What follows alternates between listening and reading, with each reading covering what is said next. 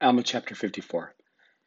Ammoron and Moroni negotiate for the exchange of prisoners. Moroni demands the Lamanites withdraw and cease their murderous attacks. Ammoron demands the Nephites lay down their armies and become subjected to the Lamanites.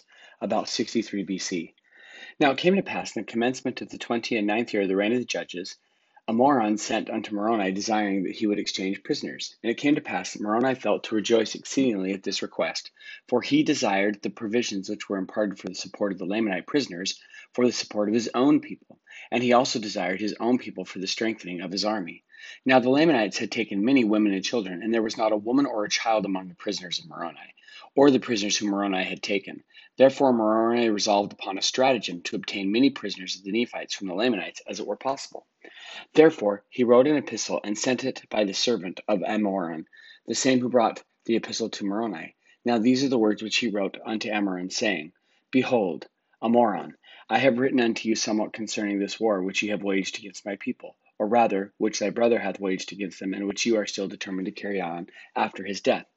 Behold, I will tell you somewhat concerning the justice of God, and the sword of his almighty wrath, which doth hang over you, and except you repent and withdraw your armies into your own lands, or the lands of your possessions, which is the land of Nephi.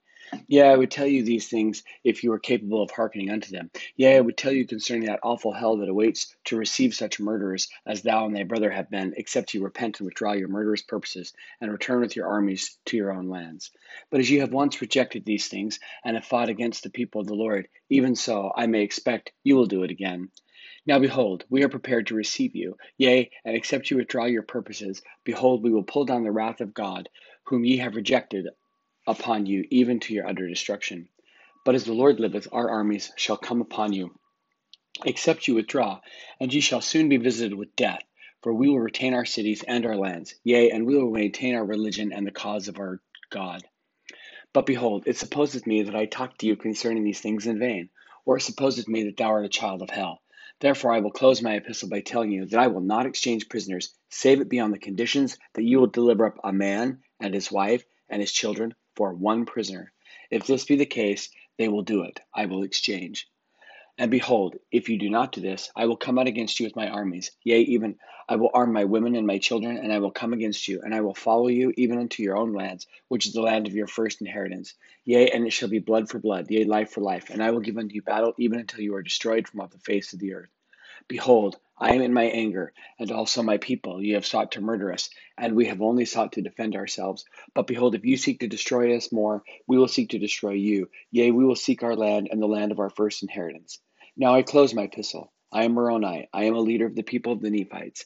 Now it came to pass that Ammoron, when he had received this epistle, was angry, and he wrote another epistle unto Moroni. And these are the words which he wrote, saying, I am Ammoron, the king of the Lamanites, and I am the brother of Amalickiah, whom ye have murdered. Behold, I will avenge his blood upon you, and I will come unto you with my armies, for I fear not your threatenings. For behold, your fathers did wrong their brethren, insomuch that they did rob them of their right of the government when it rightly belonged unto them.